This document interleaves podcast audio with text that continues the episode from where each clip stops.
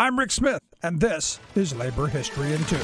On this day in labor history, the year was 1846. That was the day Sarah Bagley became the first female telegraph operator. She was hired at the office in Lowell, Massachusetts. Sarah spent weeks studying the electrical theory behind the new technology and began her job in earnest. She soon quit in protest after learning her pay was far less than her male counterparts. Bagley was no stranger to labor struggles. She was among the many Lowell textile workers who struck in 1842. Bagley was one of the founders of the Lowell Female Labor Reform Association. She fought for the 10-hour day and better working conditions in the mills. Sarah also helped to found the labor paper, The Voice of Industry. When the Reform Association demanded state investigations into working conditions at the mills, Bagley stated, quote, "Is anyone such a fool to suppose that out of 6,000 girls in Lowell, 60 would be there if they could help it? Whenever I raise the point that it is immoral to shut us up in a room 12 hours a day, I am told that we have come to the mills voluntarily,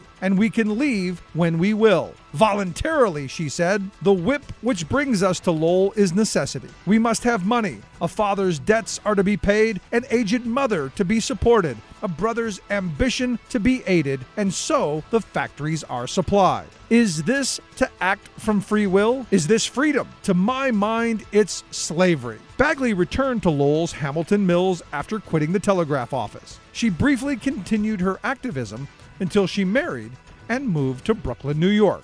Labor History in Two brought to you by the Illinois Labor History Society and The Rick Smith Show. For more information, go to laborhistoryintwo.com, like us on Facebook, and follow us on the Twitters at Labor History in Two.